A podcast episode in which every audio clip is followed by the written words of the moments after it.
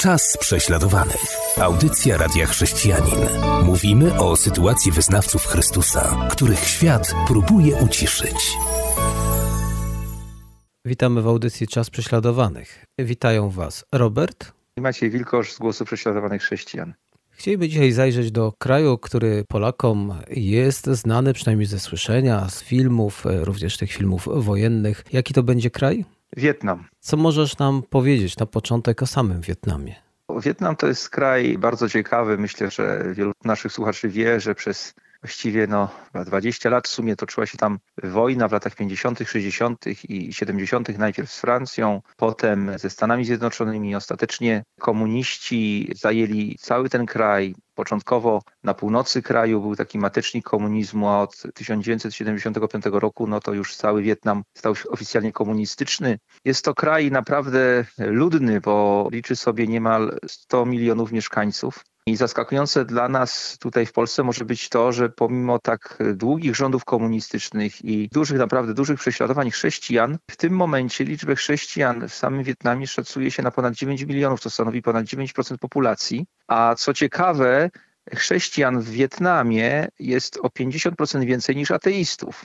A jak wiemy, no ateizm no to jest ta religijna czy pseudoreligijna ideologia komunizmu. Tak? Komunizm szerzy ateizm i wygląda na to, że w samym Wietnamie ta propaganda niewiele zdziałała. Chrześcijaństwo tam przetrwało, chrześcijaństwo się tam rozwija. 80% chrześcijan w Wietnamie to katolicy, ale jest też wielu chrześcijan ewangelicznych i zwłaszcza, o czym będziemy jeszcze mówić, wśród ludu Mong w ostatnich kilkudziesięciu latach doszło do bardzo dużego przebudzenia duchowego. Liczbę wierzących wśród ludu Mong szacuje się nawet na 300 tysięcy osób. Tak więc no, są to bardzo zachęcające dane. Oczywiście to przebudzenie, ten rozwój chrześcijaństwa wśród ludu, ludu Mong spotykał się i spotyka z ostrym sprzeciwem i konkretnymi przeciwdziałaniami władz państwowych. Niemniej jednak Ewangelia rozprzestrzenia się w Wietnamie. Kościoły przetrwały i wojnę, przetrwały lata ucisku reżimu, rozwijają się i chrześcijaństwo no, po prostu w tym kraju się umacnia.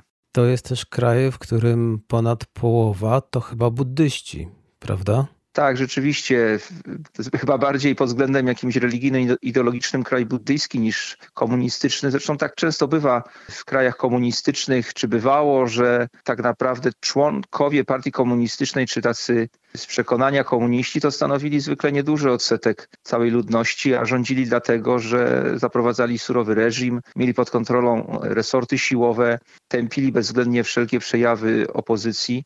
No i stąd te reżimy się utrzymują w takich krajach, o których mówiliśmy tydzień temu, jak Chiny, czy Wietnam, czy Laos, jak będziemy mówić, o którym powiemy sobie za tydzień. Tak to po prostu wygląda, ale co jest ciekawe w przypadku samych, samego Wietnamu i na przykład relacji z Chinami, to wcale tym dwóm komunistycznym krajom nie jest po drodze. Gdy bywałem w tym regionie świata, no, rozmawiałem z różnymi ludźmi z różnych krajów z tego regionu, powiedzmy z Azji Południowo-Wschodniej, to oni zwracali uwagę na to, że na przykład y, tak zwane Stowarzyszenie Narodów Azji Południowo-Wschodniej, czyli taka organizacja czy partnerstwo krajów polityczno-ekonomiczne, do którego między innymi na, należy Wietnam, ale też Filipiny, Indonezja i wiele okolicznych krajów. Nie ma tam Chin i i to stowarzyszenie w coraz większym stopniu służy temu, żeby przeciwdziałać ekspansji ekonomicznej i politycznej Chin w tym regionie. Tak? I co ciekawe, tutaj właśnie kraje komunistyczne, takie jak Wietnam czy Laos, już myślę, y, zrezygnowały z braterstwa ludów z Chinami i ramię w ramię y, tworzą taką gospodarczą zaporę dla Chin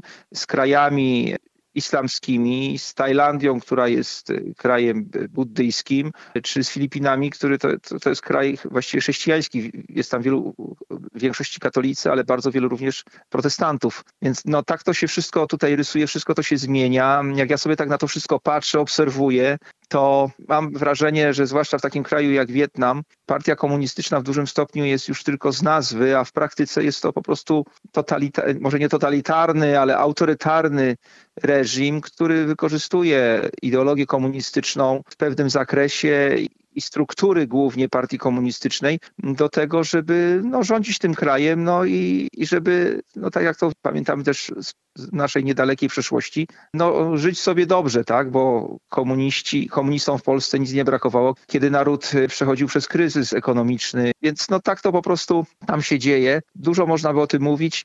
Pamiętam jak byłem w Hanoi, chodziłem sobie po ulicach, byłem zupełnie zaszokowany tym, że w tej de facto kolebce komunizmu w Wietnamie, bo przecież to była kiedyś stolica Wietnamu Północnego, który krwawo walczył z Wietnamem Południowym wspieranym przez Amerykanów. Tam teraz ta wojna wydawało się, że już skłóci Amerykę z Wietnamem na wieki wieków. No tam jak się chodzi po prostu po ulicy, to w takich przydrożnych sklepikach, straganikach, na stolikach tam porozstawianych, w bardzo wielu miejscach można sobie na przykład kupić flagę amerykańską. Także czasy się zmieniają. Natomiast y, no, musimy jednak powiedzieć o tym, że pomimo tego wszystkiego, tak jak już wspominałem, chrześcijanie są prześladowani i te prześladowania nie są lekkie, opresja jest naprawdę duża. I o tym już porozmawiamy po przerwie muzycznej, a teraz zapraszam do wysłuchania utworu muzycznego. Czas prześladowanych. Audycja Radia Chrześcijanin. Wysłuchaliśmy utworu muzycznego i kontynuujemy audycję Czas Prześladowanych. Rozmawiamy o Wietnamie. Doszliśmy do tego momentu, aby móc już powiedzieć, co jest źródłem prześladowań w Wietnamie. Może coś o tym powiesz nam teraz? Wietnam ma pewną specyfikę bardzo zbliżoną do Laosu, o którym będziemy mówić za tydzień. No, to są kraje sąsiednie, tu i tu reżim komunistyczny, też e, niektóre plemiona zamieszkują również obydwa te kraje. Tak więc podobieństw jest dosyć dużo. No, Wietnam jest o wiele bardziej znany, to jest też o wiele większy kraj niż Laos, ale generalnie rzecz biorąc mamy dwa źródła, główne źródła prześladowań, które przenikają się nawzajem i naprawdę, zwłaszcza na terenach wiejskich, powodują, że chrześcijanie są pod ogromną presją w wielu, wielu miejscach. Z jednej strony mamy oczywiście władze państwowe, reżim komunistyczny. Tutaj typowe metody działań znane nam z innych krajów komunistycznych, czyli ścisły monitoring, cenzura materiałów wydawanych przez chrześcijan, dyskryminacja na różnych polach. Przykładowo chrześcijanie nie mogą piastować stanowisk oficerskich w wojsku czy policji. Na prowincji, wśród plemion, zwłaszcza ludu Mong, odmawia się chrześcijanom, na przykład dzieciom chrześcijańskim, możliwości chodzenia do szkoły, we władzach państwowych jest taka struktura, która nazywa się Komisja do Spraw Religii i ona sprawuje ścisły nadzór nad wszystkimi zarejestrowanymi kościołami i wprowadzane są kolejne jakby ustawy, które mają pomóc w jeszcze ściślejszym monitoringu kościołów, więc ta presja jest tu dosyć duża. Po cichu władze państwowe na przykład y, organizują też, proszę sobie wyobrazić, grupy kryminalistów nazywane pod czerwoną flagą. To oczywiście wszystko jest nieoficjalnie ale po cichu są oni zachęcani na przykład, żeby tu i tam zaatakować chrześcijan, napaść na kościół, na jakichś ludzi, w ten sposób zastraszać. Też używani są do tego, żeby przymusowo wywłaszczyć ziemię, zwłaszcza niejednokrotnie urzędnicy mieli i mają chrapkę na przykład na, na ziemię należące do kościoła katolickiego, one są często konfiskowane, po czym sprzedawane są jakimś deweloperom za konkretne pieniądze, no można na tym po prostu zwyczajnie zarobić. Zwłaszcza na prowincji różni bardziej aktywni e, liderzy chrześcijańscy, pastorzy, ewangeliści dostają wysokie wyroki więzienia na przestrzeni ostatnich lat. Wiele takich przypadków było po cichu, to się dzieje, są osadzani w więzieniu, dostają 7, 8, 10 lat, są celowo osadzani gdzieś z dala od domów. Pamiętam jak nasza partnerska misja z jednego z krajów mówiła o tym, jak pomogła żonom tych więzionych chrześcijan odwiedzić ich. I proszę sobie wyobrazić, że te kobiety biedne do swoich mężów jechały dwa dni w jedną stronę, żeby spotkać się z nimi przez pół godziny, potem dwa dni wracały. Tego typu nękanie, tego typu opresja jest oczywiście bardzo uciążliwa, bolesna. Jeśli trwa to latami, to można sobie wyobrazić, jak trudne to jest dla psychiki, jak bardzo może być zniechęcające. Dlatego tak ważne jest, by modlić się za naszych braci i siostry w Wietnamie, by nieść im pomoc. My również z naszymi partnerskimi misjami, misjami staramy się to robić, na ile to jest możliwe możliwe.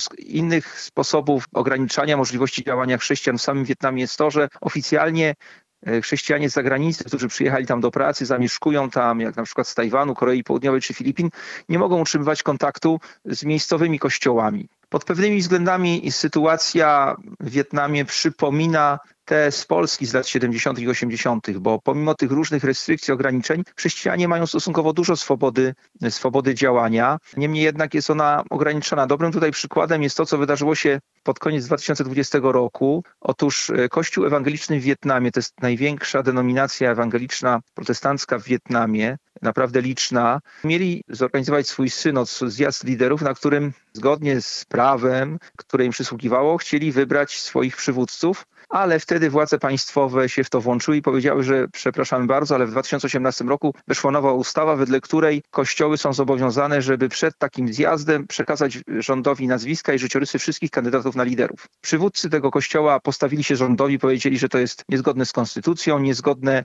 z ich statutem, niezgodne z dotychczasową praktyką i oni nie pozwolą na to, żeby partia komunistyczna decydowała o tym, kto będzie przywódcą w kościele. No, zjazd się nie odbył. No, widać tutaj duże podobieństwa, tak? Pamiętam w latach 70. czy 80. też chrześcijanie w Polsce mieli stosunkowo dużo e, swobody w porównaniu z innymi krajami, ale presja również była, była inwigilacja, była próba wniknięcia w struktury kościołów, kontrolowania ich poprzez podstawionych ludzi, poprzez agentów.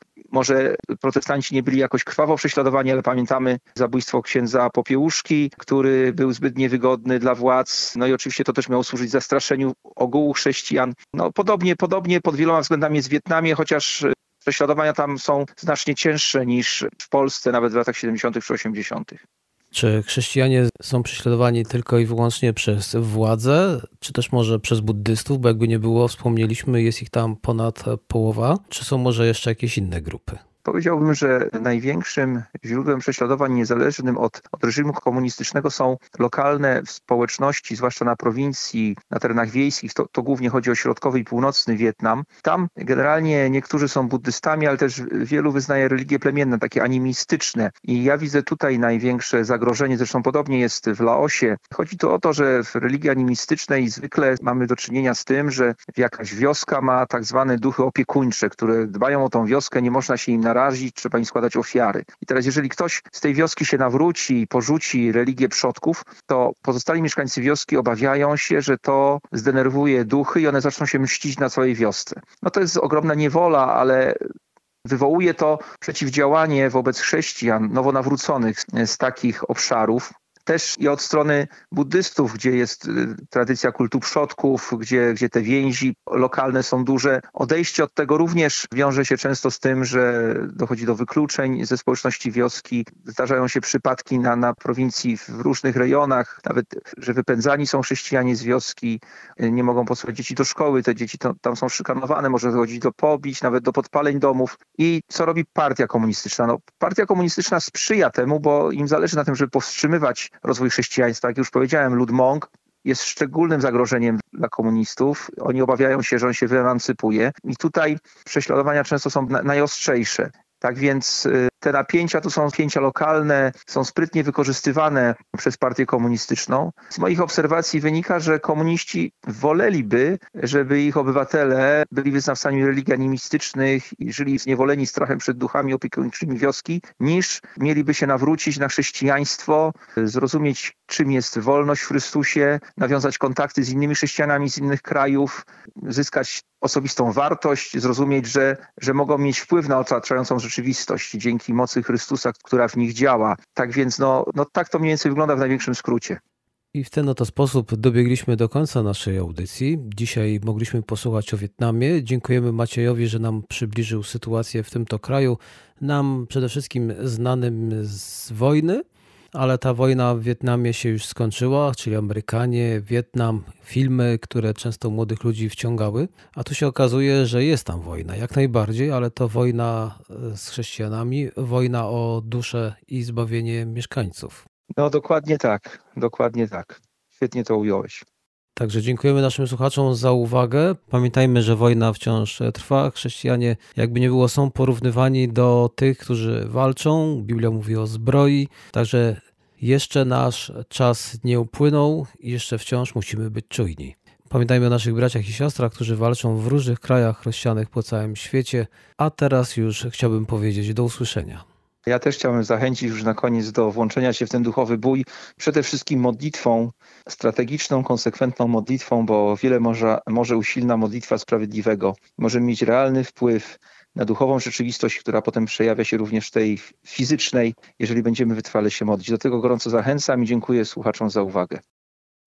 Była to audycja Czas prześladowanych.